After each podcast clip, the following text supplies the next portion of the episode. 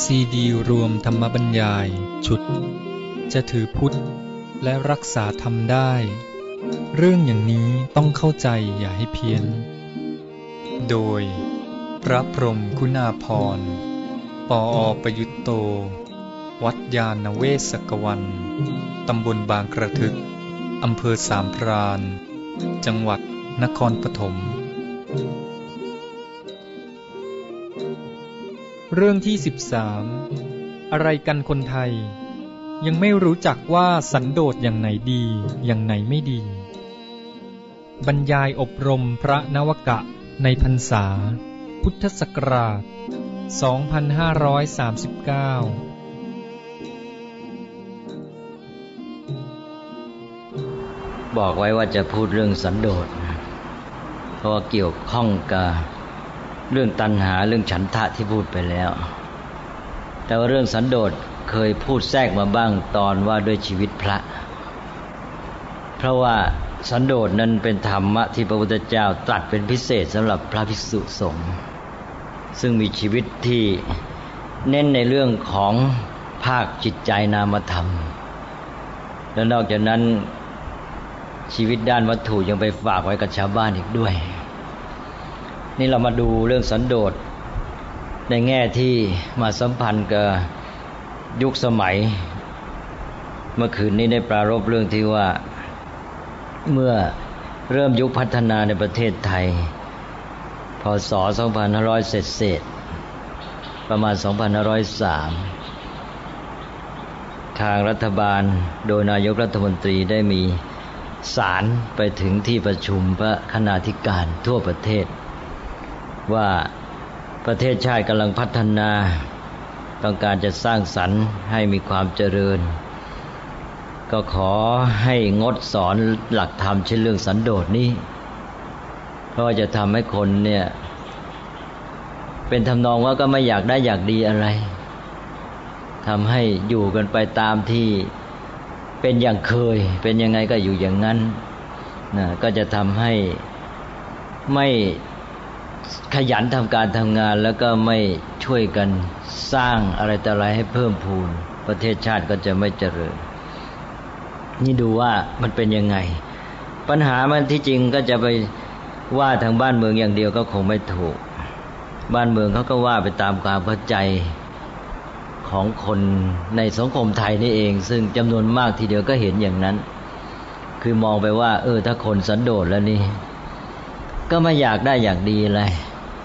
สันโดษนั้นความหมายก็จะเป็นว่ามียังไงก็พอใจอย่างนั้นใช่ไหมพอใจในสิ่งที่มีอยู่ นี่ถ้ามันด้วนแค่นี้มันก็อาจจะตีความผิดเข้าใจพลาดได้อันนี้ว่าสำหรับทางฝ่ายบ้านเมืองก็มองไปว่าถ้าหากว่าคนจะมี ความขยันหมั่นเพียร หาเงินหาทองให้มากแล้วประเทศชาติก็จะเจริญ ก็คิดว่าต้องให้คนโลภเยอะๆ อยากมีมีกินมีใช้เยอะๆ มีของฟุ่มเฟือยมากๆ ทีนี้ถ้าไปพอใจตามที่มีที่เป็นอยู่ก็ มันก็ไม่อยากได้วัตถุเหล่านี้ มันก็ไม่ทำการทำงานไม่หาเงินหาทองก็พัฒนาไม่ได้แต่คนส่วนใหญ่ในสังคมไทยก็มองเห็นทำนองนี้เหมือนกัน ก็นึกว่า ธรรมะเรื่องสันโดษนี่ก็ขัดขวางความเจริญทำให้ประเทศชาติไม่พัฒนา อันนี้พฤติกรรมของชาวพุทธและความเข้าใจเองด้วยก็อาจจะมีการพลาด ไม่ใช่อาจจะมันก็ต้องพลาดด้วย คือว่า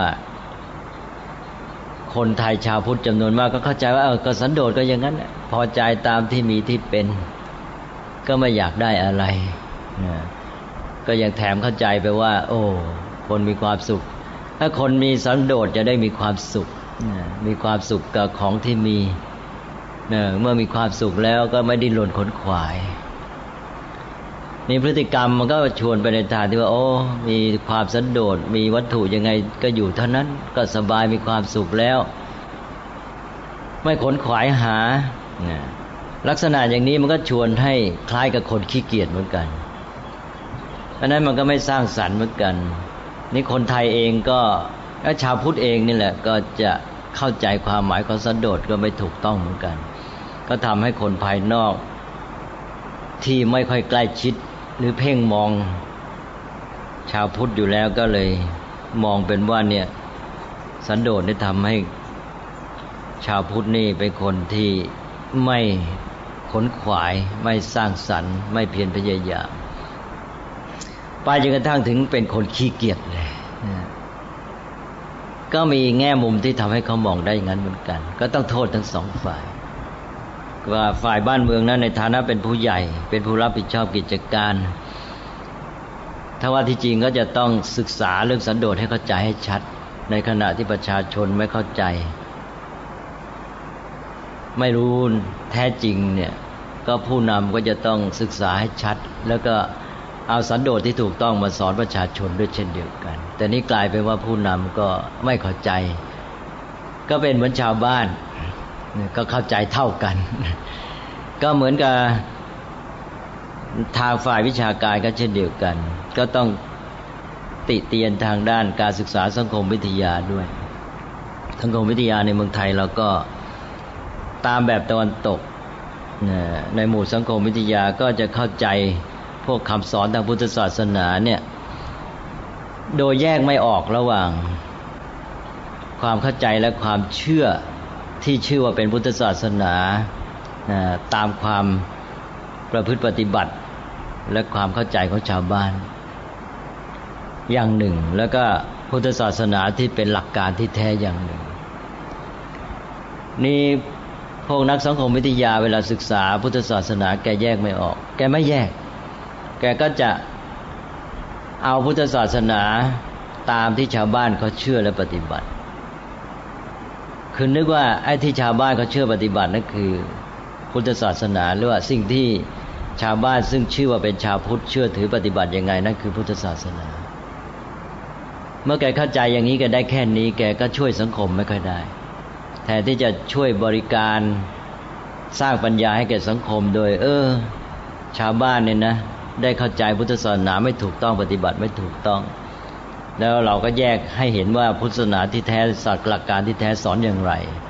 มันก็จะมาช่วยเหลือสังคมในการพัฒนาสังคมให้ดีขึ้น แกก็ทำไม่ได้ แกก็ไปได้แค่อย่างฝรั่ง ฝรั่งก็มาศึกษา สังคมพุทธศาสนาก็มีบางคนที่พยายามเข้าถึงตัวหลักการ แต่ว่าจะโดยมากก็ได้แค่แบบเดียวกัน ก็คือว่า คำว่าพุทธศาสนาของเขาก็คือ พุทธศาสนาตามความเชื่อและการประพฤติปฏิบัติของชาวบ้าน ทีนี้พุทธศาสนานั้นเราเคยพูดไปแล้วว่ามีลักษณะที่เป็นศาสนาแห่งปัญญา ไม่ใช่ศาสนาแห่งศรัทธา ฝรั่งเขาเคยรู้จักแต่ศาสนาแห่งศรัทธา ศาสนาแห่งศรัทธาคือความเชื่อก็เป็นศาสนาที่มีสิ่งที่เรียกว่าด็อกมาด็อกมาก็คือข้อกำหนดความเชื่อและการประพฤติปฏิบัติที่ตายตัว ตื่นมาต้องทำอย่างนั้น วันหนึ่งต้องไหวต้องกราบเท่านั้นหนเลยต่างๆเหล่านี้นะเชื่อต้องเชื่อพระเจ้าเชื่ออะไรต่าง ๆ ตายตัว ถ้าไม่เชื่ออย่างนี้ก็ผิดเลยนะนะความเชื่อตายตัว ข้อปฏิบัติตายตัวดังอย่างนี้นิศาสนาประเภทนี้เราเคยพูดกันไปแล้วว่า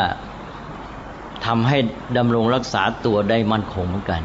ใช่ไหมเพราะว่าไม่ต้องถามไม่ต้องศึกษาละมาก็บอกว่าเลย เชื่อไงทำไงใช่ไหมก็จบ ทีนี้พุทธศาสนานี่ไม่มีด็อกมา ไม่มีข้อกำหนดตายตัว เพราะให้อิสระเสรีทางปัญญาทางความคิดก็นั้นก็ต้องศึกษาก่อน ศึกษาและเข้าใจรู้แล้วก็เอาสิเมื่อคุณเข้าใจแล้วก็ใช้วิจารณญาณในการปฏิบัติ ศาสนาแบบนี้ต้องขึ้นต่อการศึกษา ถ้าไม่มีการศึกษาก็ต่อไปก็เคลื่อนคลาดหมด ก็หลักธรรมในพุทธศาสนาเราจะเห็นได้ชัดเลย ว่าเมื่อคนขาดการศึกษาแล้วก็ว่าตามๆกันไปนะพูดต่อๆกันไปมันพูดพูดต่อต่อกันไปมันก็ชักขาดแหว่งแหว่งนิดแหว่งหน่อยไปเรื่อยๆผลที่สุดแทบจะไม่เหลือตัวบางทีตรงข้ามไปเลย เหมือนอย่างประชาธิปไตยในสังคมไทยเนี่ยประชาธิปไตยนี่จะได้ของที่เป็นประโยชน์แท้จริงก็ต้องมีการศึกษาใช่ไหมถ้าไม่มีการศึกษาก็เคลื่อนคลาดหมด เหมือนอย่างสมัยก่อนเนี่ยหลายสิบปีมาแล้ว ถามชาวบ้านประชาธิปไตยคืออะไร ชาวบ้านก็ไม่รู้เรื่อง บอกนู่นนะที่อยู่ในพานรัฐธรรมนูญที่อนุสาวรีย์ถนนราชดำเนินนะนี่ประชาธิปไตย แสดงว่าแกไม่รู้เรื่องอะไรเลยใช่ไหมเนี่ยเนี่ยประชาธิปไตยในความหมายของชาวบ้านไม่น้อยเลยก็ ไม่รู้เรื่องเลยนะ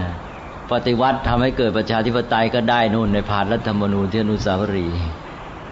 เออพอเอาไปตั้งเชิดชูบูชาไว้นี่ใช่ไหมอืม แสดงว่าสำคัญมาก นี่ถึงเดี๋ยวนี้เอง ถึงเดี๋ยวนี้ก็เถอะ มีชาวบ้านเท่าไหร่ที่เข้าใจประชาธิปไตย ก็อาจจะมองว่าไอ้การเลือกตั้งนั่นคือประชาธิปไตย และการเลือกตั้งอะเป็นไปเพื่ออะไร มันมีส่วนสำคัญในระบบการปกครองประชาธิปไตยอย่างไร ก็ไม่ชัดไม่เจนทีนี้ประชาธิปไตยที่แท้ก็ต้องอาศัยคนที่มีการศึกษา ในพุทธศาสนาก็ เป็นศาสนาที่ให้คนใช้ปัญญานะให้มีเสรีภาพทางความคิด ในเมื่อไม่มีข้อกำหนดความเชื่อและข้อปฏิบัติแบบตายตัวเหมือนศาสนาอื่น นั่นก็เลยว่าถ้าคนไม่มีการศึกษาก็เคลื่อนคลาดไปเรื่อยๆอันนี้ก็เลยเป็นความจำเป็นที่ว่าสำหรับศาสนาแบบนี้ ผู้ศึกษาจะต้องแยกได้ระหว่างตัวหลักการที่แท้ของพุทธศาสนานะ ซึ่งเราจะอาศัยพุทธพจน์นะเท่าที่เราจะหาได้ก็มีในพระไตรปิฎกนี่แหละเป็นแหล่งใหญ่สำหรับมาวินิจฉัยเป็นมาตรฐาน แล้วก็อีกด้านหนึ่งก็คือ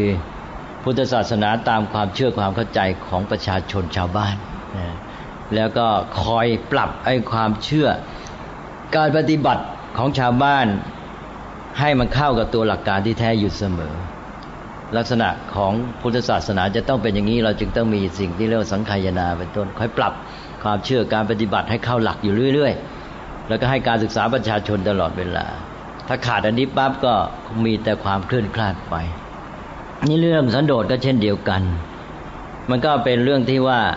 มีความเข้าใจเป็นพื้นพูดต่อๆกันมาก็ได้บางส่วน ทีนี้ไอการที่ได้บางส่วนก็คือความไม่สมบูรณ์ ความไม่สมบูรณ์ก็เป็นความผิดพลาดได้ในแง่หนึ่งนี่สันโดษนี่เป็นยังไง สันโดษนั้น เมื่อคนไทยนี่เข้าใจหรือว่าไอ้ความอยากนี่ไม่ถูกต้องนะเมื่อคืนพูดกันทีนึงแหละ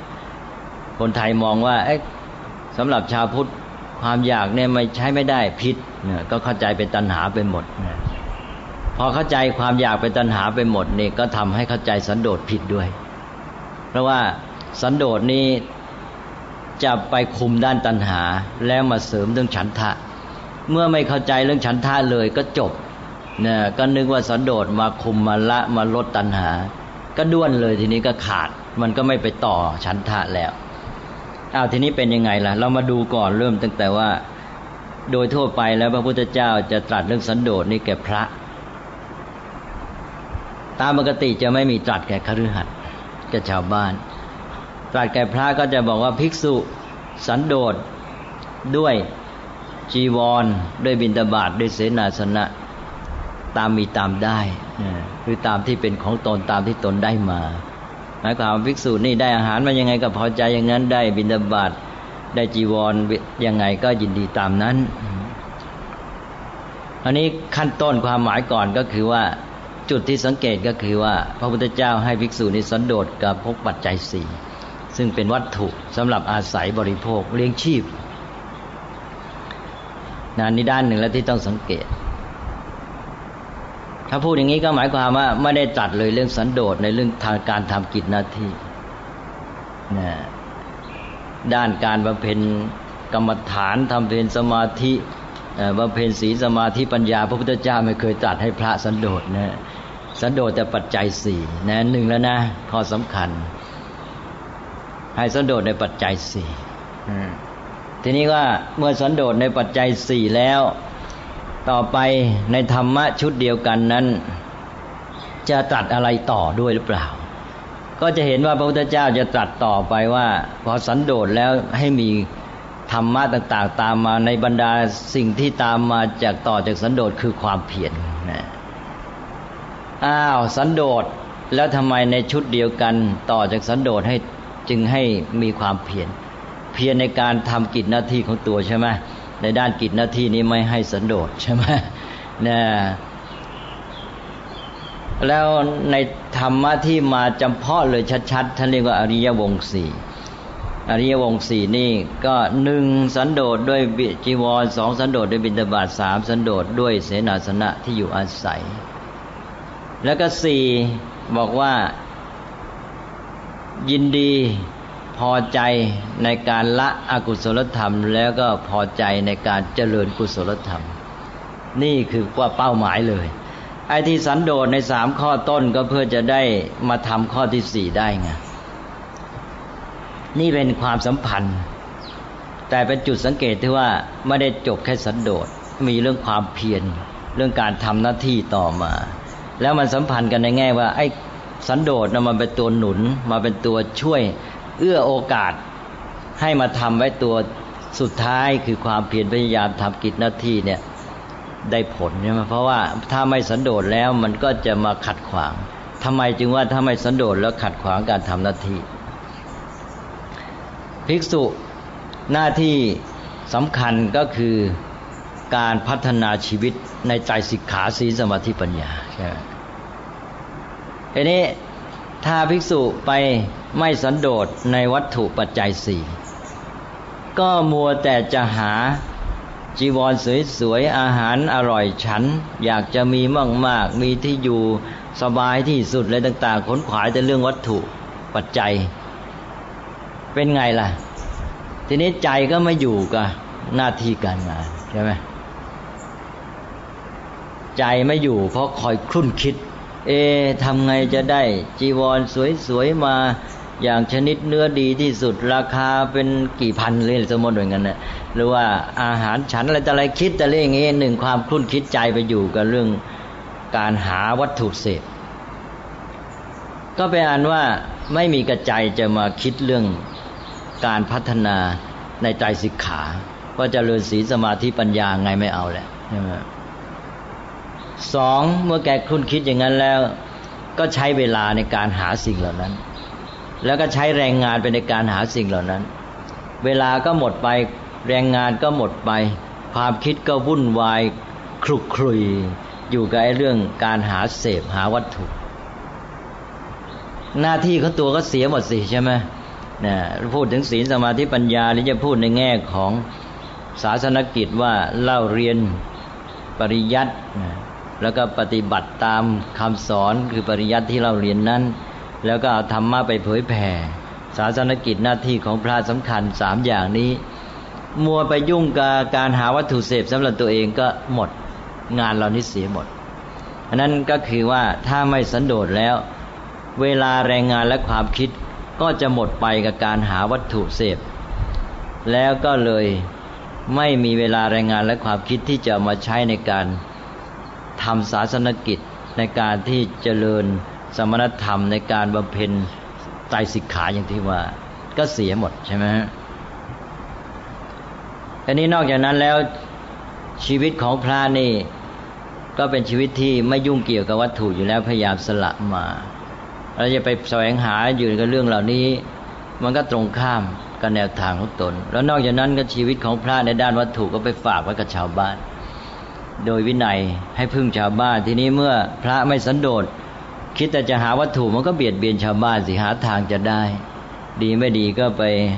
หาในทางที่ไม่สมควรไปหลอกลวงชาวบ้านหรือไปหาทางที่จะล่อชาวบ้านให้มาให้ลาบสการะกับตน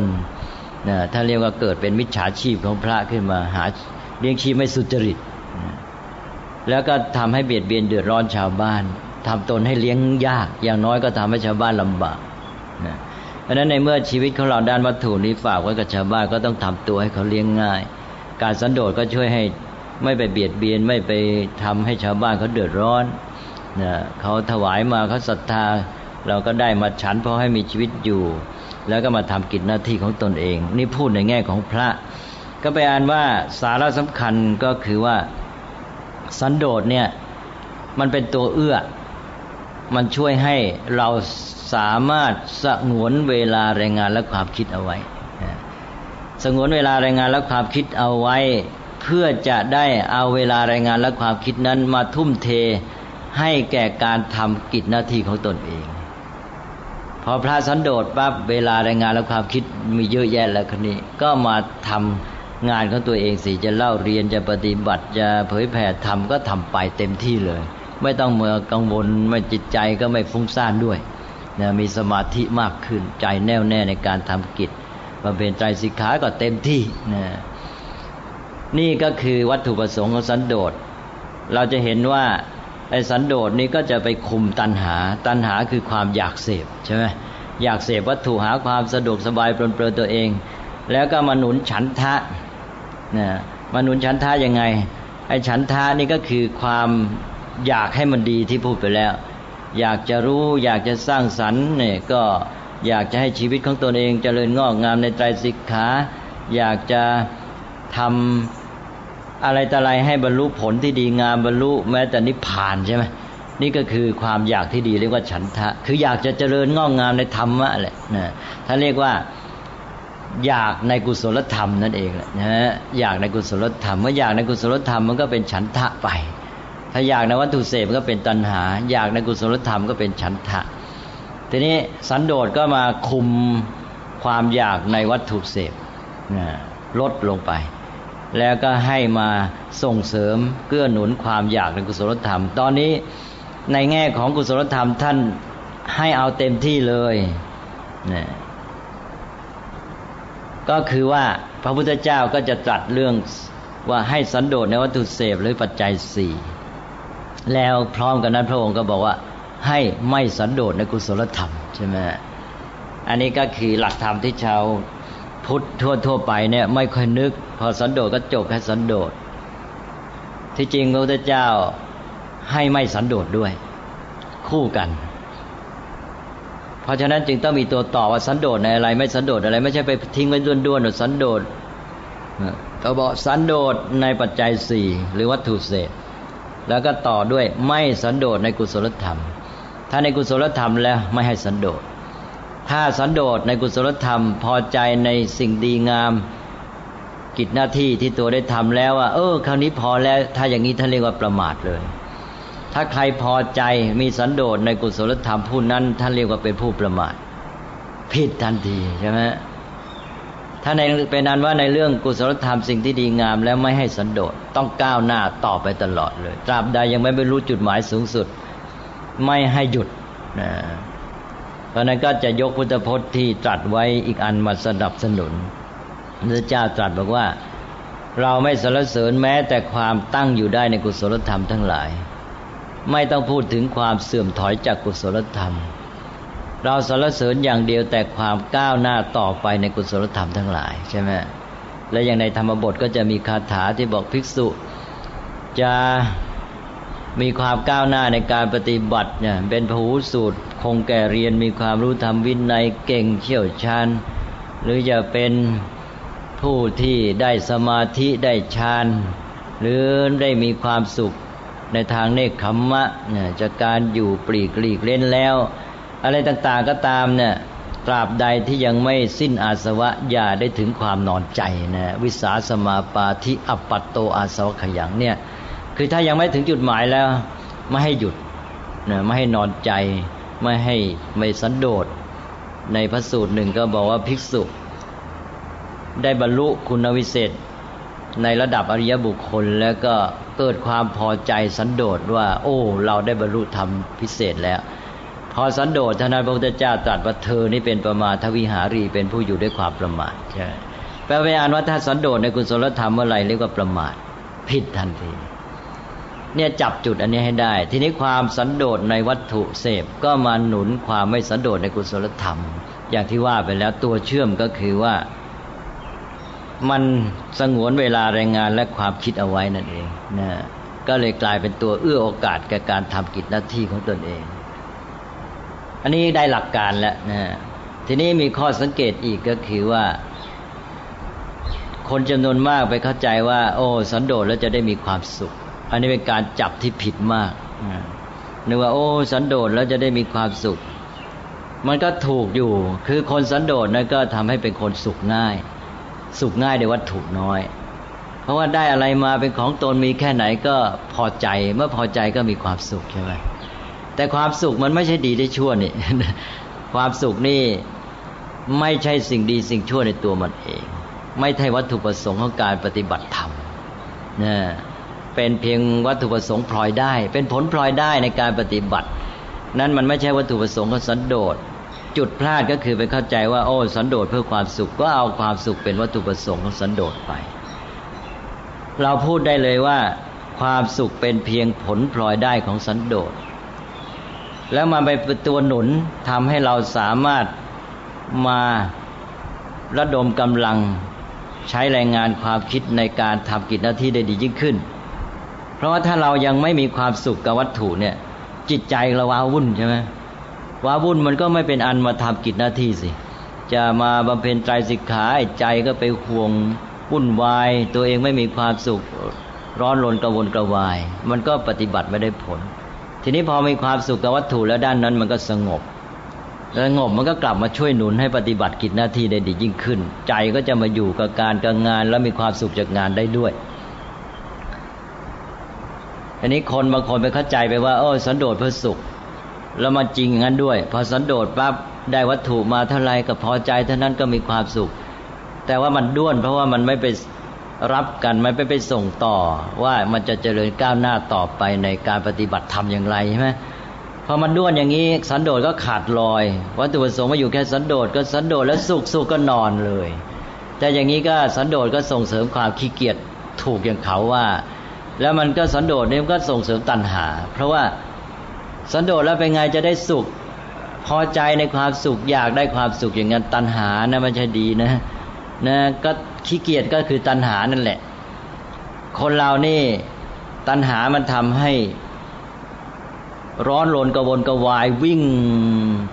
ทยานพล่านไปอย่างหนึ่ง และอีกอย่างหนึ่งก็ทำให้ขี้เกียจคือตัณหามันทำให้มีสองแบบ ตัณหาแบบพล่านกับตัณหาแบบขี้เกียจมันสบายมันติดในความสุข มันไม่อยากทำอะไร มันอยากจะเสพมันก็ได้มีเสพเนี่ยมันสบายแล้วก็นอนเสพสบายขี้เกียจ แต่อีกอย่างหนึ่งก็คือพลานมันยังไม่ได้ มันยังไม่ได้ก็พลานหาเสพแต่นี้มันโดยทำอะไรมันก็ทุกข์ใช่ไหมมันเป็นเงื่อนไข มันก็จิตใจไม่สบาย เพราะนั้นตัณหานี่ กลายเป็นว่าขี้เกียจก็ตัณหาใช่ไหมพลานไปก็ตัณหาเหมือนกัน ตัณหาทั้งคู่นะ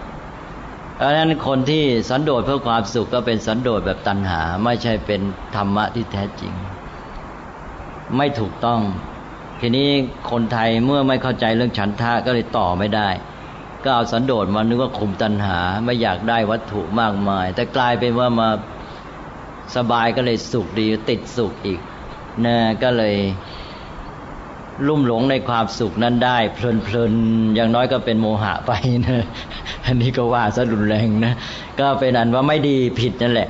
ดังนั้นสันโดษนี่ด้วนเพราะนั้นก็เลยเป็นเหตุให้เขาว่าได้ นั้นชาวพุทธก็จะต้องยอมรับตัวเองเหมือนกันว่าปฏิบัติไม่ถูกต้อง หนึ่งแล้วนะ ไปเข้าใจว่าสันโดษเพื่อความสุขเอาสุขเป็นวัตถุประสงค์สันโดษ ต้องเข้าใจสันโดษเป็นเพียงผลพ่วงมา สันโดษเมื่อสันโดษแล้วมันก็สุขมาเอง ไม่ต้องไปคิดไม่ต้องไปพยายามมันได้มาเองเลยพอสันโดษปั๊บสุขในตัวหมายความสุขจากวัตถุมันได้ทันทีเมื่อเราสันโดษมันพอใจเท่านั้น แต่นี้ไอ้สุขตัวนี้ก็จะทำให้ตัดความกระวนกระวายได้วัตถุ แล้วมันต้องมาส่งต่อฉันทะให้ไปทำกิจหน้าที่ปรารถนาที่จะทำสิ่งที่ดีงามต่อไปใช่ไหมมันจึงจะรับกัน แล้วก็เลยมาต่อได้ไม่สันโดษเพราะไม่สันโดษในกุศลธรรมก็คือฉันทะมาแล้ว นั้นสันโดษในวัตถุเสพก็มารับกันกับไม่สันโดษในกุศลธรรม คุมตัณหาปั๊บฉันทะก็มาต่อ สันโดษก็สำเร็จความมุ่งหมาย แล้วก็เป็นไปตามหลักการใหญ่ของพุทธศาสนาก็คือว่า ธรรมะต่าง ๆ ในพุทธศาสนานี้อยู่ในระบบใจสิกขาอันนี้ไม่มีใครปฏิเสธได้ เมื่ออยู่ในระบบใจสิกขาอยู่ในระบบของการฝึกฝนพัฒนามนุษย์ให้ก้าวต่อไป สู่จุดหมายสูงสุดชีวิตที่ดีงามพ้นจากความทุกข์ตราบใดที่ยังไม่ถึงจุดหมายนี้หยุดไม่ได้ อย่างที่ว่าไปแล้ว อันนี้ธรรมะทุกข้อเนี่ยอยู่ในระบบใจสิกขาอยู่ในกระบวนการปฏิบัติก้าวไป ในเมื่อมันอยู่ในกระบวนการที่จะก้าวไปในใจสิกขาในการฝึกฝนพัฒนาตัว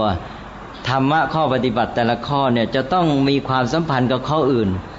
โดยส่งผลต่อกันอย่างไร ไม่ใช่ด้วนๆไม่ใช่มีความหมายเฉพาะตัวมันแล้วก็จบ ถ้าธรรมะมีความหมายเฉพาะตัวข้อไหนข้อนั้นก็แสดงว่า มันไม่สัมพันธ์ในระบบ มันไม่อยู่ในกระบวนการเข้าใจสิกขา ก็แสดงว่าไม่ถูก หรือเข้าใจไม่ครบ เพราะนั้นมันจะต้องต่อได้ว่า เออ ข้อปฏิบัติอันนี้ธรรมะข้อนี้มันส่งผลต่อไปอย่างไรให้เราคืบหน้าไปในใจสิกขา เพราะฉะนั้นเราต้องดูว่าสันโดษนี่มันส่งผลต่ออย่างไร ถ้าอย่างนี้ชัดเลยใช่ไหมพอสันโดษปั๊บอ๋อสงวนเวลารายงานและความคิดไว้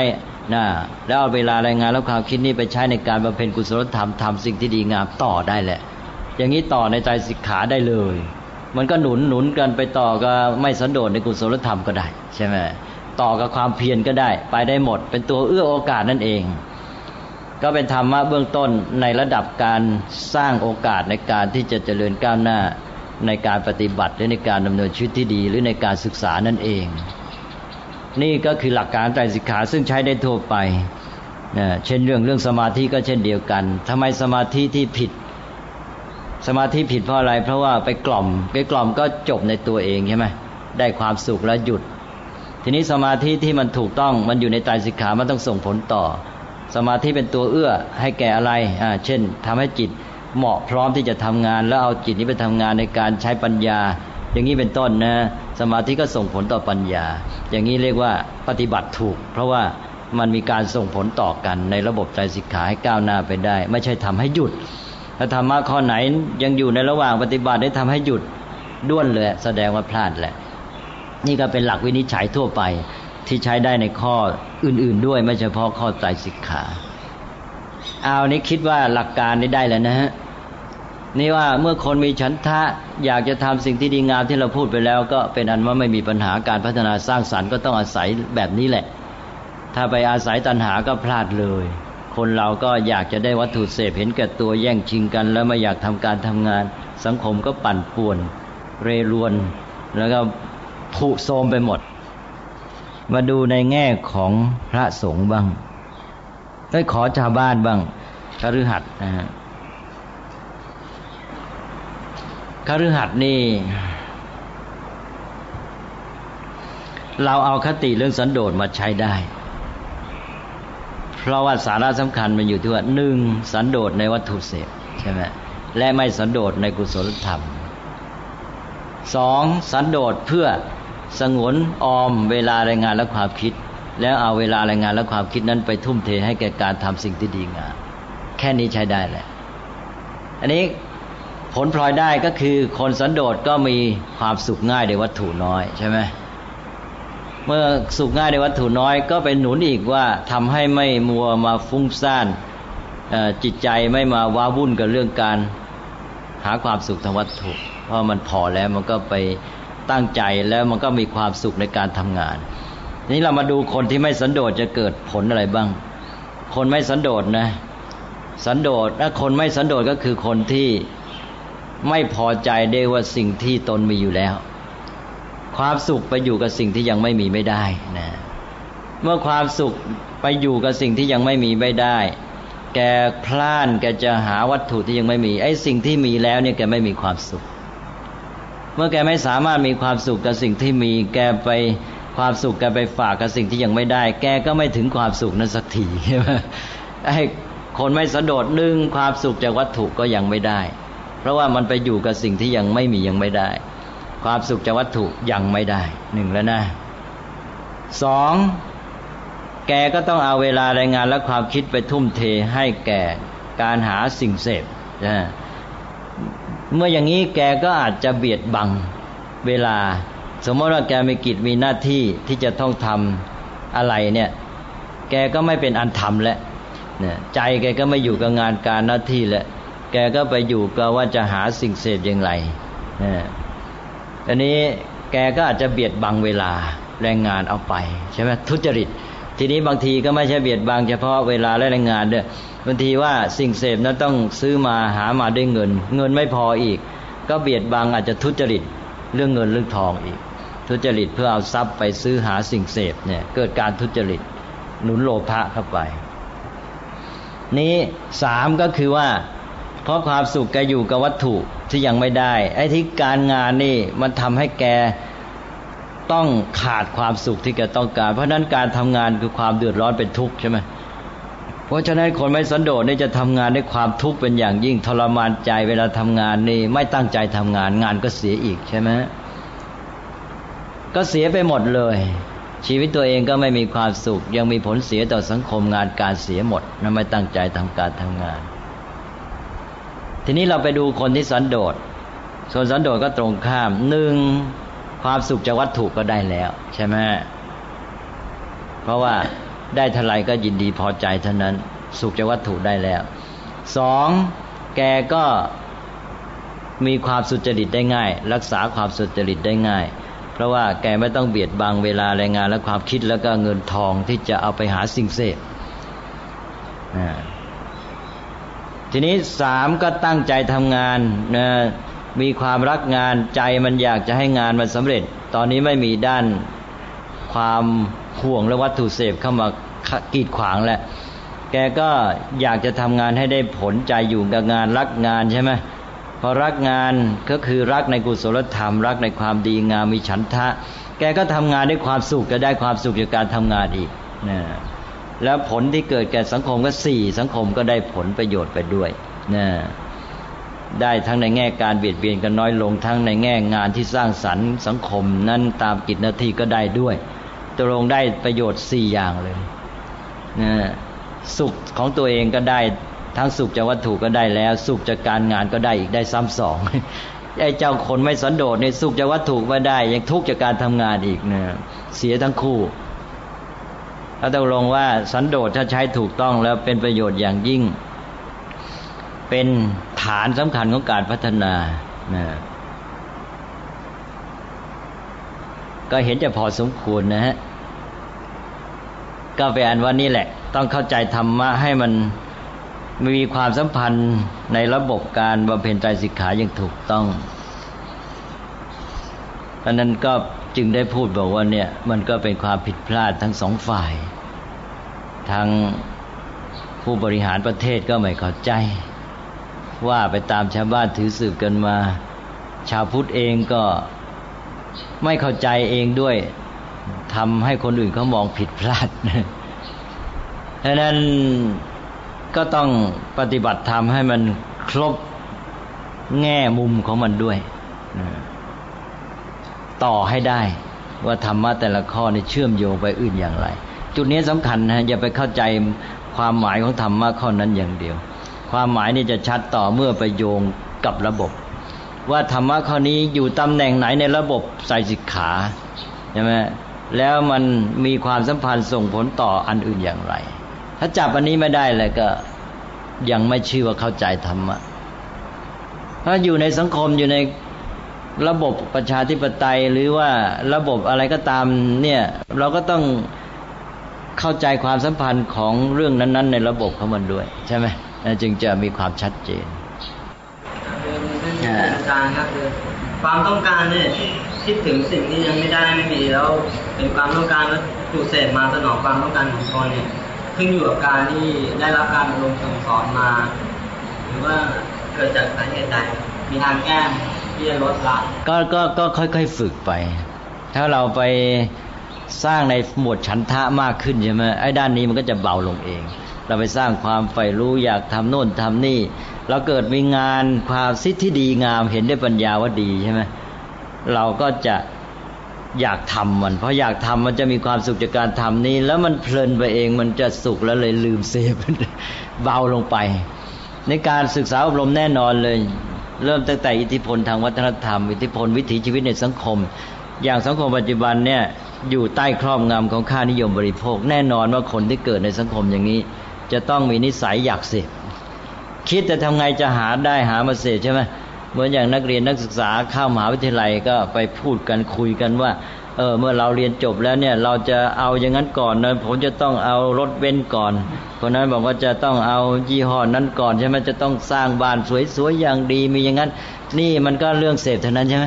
มันคิดถึงแต่ตัวแล้วจะเอาท่าเดียวแหละมันใช่หรือจะเพิ่งเล่าเรียนเท่านั้นแหละครับ คิดแล้วมาพูดกันแต่เรื่องเหล่านี้แทนที่จะคิดว่า เออ เราจะตั้งใจเรียนยังไงให้มันได้ผลดีใช่ไหมแล้วก็จะไปสร้างสรรค์ยังไงไปช่วยแก้ปัญหาสังคมยังไงไม่พูด เป็นจริงไหมน่าเป็นอย่างนี้มากนะเดี๋ยวนี้เพราะนั้นการเรียนการทำงานเดี๋ยวนี้มันเป้าหมายมันไปอยู่ที่ผลประโยชน์หมดเลย สมัยก่อนก็ไปอยู่ที่อำนาจความเป็นใหญ่เป็นโต แต่ตอนนี้อาจจะเอาทั้งคู่ก็ได้นะ เอาทั้งทรัพย์ทั้งอำนาจเลยไหนทั้งร่ำรวยและยิ่งใหญ่เลย นี่ก็วิถีของสังคม สภาพสังคมก็ ครอบงำเราหล่อหลอมจิตใจเรา ทีนี้ถ้าในบ้านในครอบครัวไม่รู้ทันก็หนุนอีก ก็ยิ่งไปกันใหญ่เลย นี่ถ้าในบ้านในครอบครัวนี้รู้ทันใช่ไหมก็จะพัฒนาในด้านฉันทะ ความใฝ่รู้ใฝ่สร้างสรรค์ไป ก็จะมาสร้างดุลขึ้นมาได้ทีนี้ถ้าหากว่าในบ้านในครอบครัวก็ยังไม่ได้ ก็ต้องมาฝึกตัวเองแหละคล้ายๆว่าเกิดความเข้าใจเรื่องอย่างนี้เมื่อไหร่ก็มาแก้ไขพยายามพัฒนาไป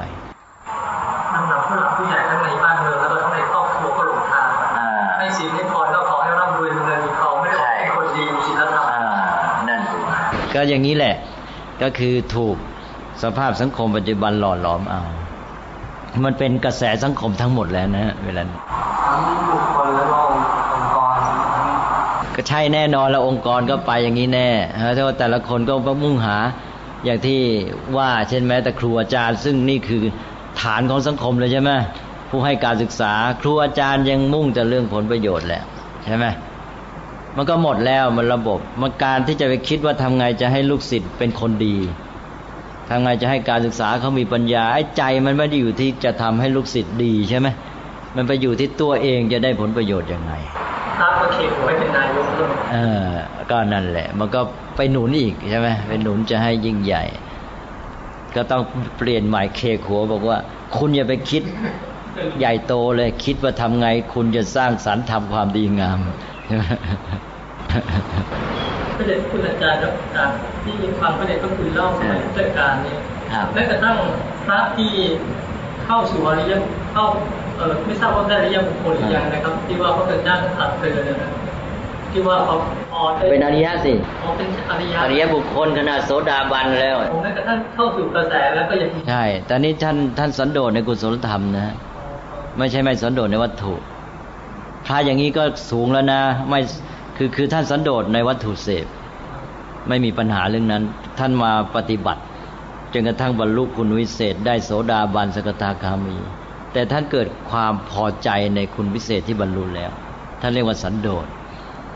สับในตรงเลยบอกสันโดษในธรรมที่บรรลุแล้วพอสันโดษพระพุทธเจ้าก็ตรัสเรียกว่าเธอนี่เป็นประมาทวิหารีผู้อยู่ด้วยความประมาท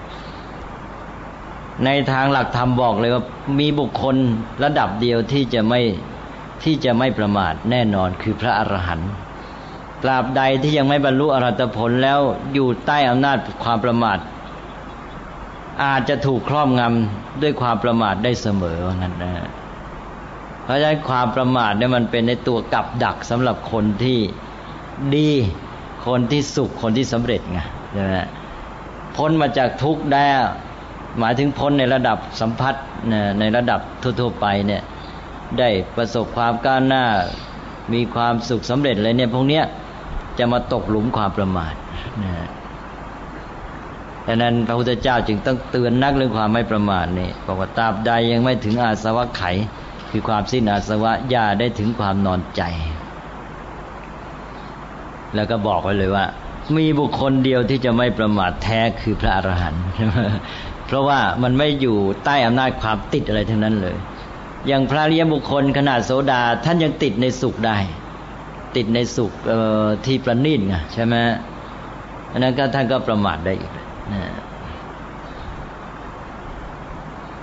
มีอะไรสงสัยไหมครับอะไรเห็นด้วยไหมถ้าหากว่าเราสร้างสันโดษอย่างถูกต้องประเทศชาติจะพัฒนาได้ เห็นด้วยนะฮะ ทีนี้ขอแถมสักนิดหนึ่งนะนี่ถ้าเราเข้าใจสันโดษผิด เป็นว่าสันโดษก็คือว่า พอใจตามมีตามได้ที่เป็นของตน แล้วก็หยุดเท่านั้นนะสบายสุขทีนี้มันจะกลายเป็นหลุมดักคนได้ส่วนใหญ่ เพราะว่าไอ้ตัวสุขอันเนี้ยมันเป็นเหยื่อของตัณหาเหมือนกันใช่ไหมดังนั้นกระแสตัณหามันก็เข้ากันได้ เพราะว่าไม่ทยานหาอ่า มันก็มาสุขจากการที่พอ แต่ทีนี้ถ้าเราเอาไอ้ตัวสันโดษที่คุมตัณหาแล้วไปหนุนฉันทานเนี่ยนะมันจะมีทางที่ว่ามันไม่มามีตัวขั้นสันโดษแบบหยุดนี่มา ไม่มีตัวนี้ มันไม่มีตัวสันโดษแบบหยุด มันก็มีสันโดษแบบตัวส่งให้เดินใช่ไหมคือให้พ้นจากไอ้ตัวร้ายตัณหาเนี่ย ไปเดินในทางฉันทะถูกไหมอันนี้ เราก็จะเห็นว่าคนนี่ถ้าไปยังไม่ถึงฉันทะ มันก็ยังอยู่กับตัณหา มันก็อยู่สองพวกเนี่ย มันก็จะมีพวกดิ้นรนทยานหาเสพพวกหนึ่ง แล้วก็พวกที่มีความเพียรในการทำสิ่งที่ดีงามพวกหนึ่งไอ้ตัวกลางนี่จะน้อยนะเพราะนั้นมันก็เราก็เห็นได้ชัดว่า ไอ้คนที่มันจะไปได้หมดมันเป็นไปไม่ได้ใช่ไหม ไอ้ที่จะไปในฉันทะไม่สันโดษในกุศลธรรมเป็นไปทั้งหมดสังคมเป็นไปไม่ได้ แต่นี้ว่าไอ้คนที่ยังไปไม่ได้ มันก็อยู่กับเรื่องของไม่สันโดษในวัตถุ มันก็จะมีสองพวกนี้เป็นใหญ่ทีนี้เราก็จะหนุนให้มันมาทางฉันทะนะซึ่งมันจะเป็นเรื่องของการขนขวายเหมือนกัน การไม่อยู่นิ่งการเดิน แต่ว่าเดินคนละสาย แต่ถ้ามาสันโดษแบบที่ว่าไม่ต่อด้วยฉันทะใช่ไหมหยุดเลย นอนนิ่งขี้เกียจไอ้นี่มันจะดึงคนส่วนใหญ่มาได้นะ ดึงมาได้เยอะเลย สามารถสร้างเป็นค่านิยมอันนั้นมันอยู่ในกระบวนการพัฒนาใช่ไหมที่ว่าจากเรื่องของการหาเสพมาสู่การสร้างสรรค์เนี่ยอันนั้นเป็นเรื่องของการพัฒนาคนเดินหน้ากันต่อไป อันนั้นเราจะเห็นสภาพสังคมของการเคลื่อนไหว ไม่ใช่สังคมที่หยุดนิ่ง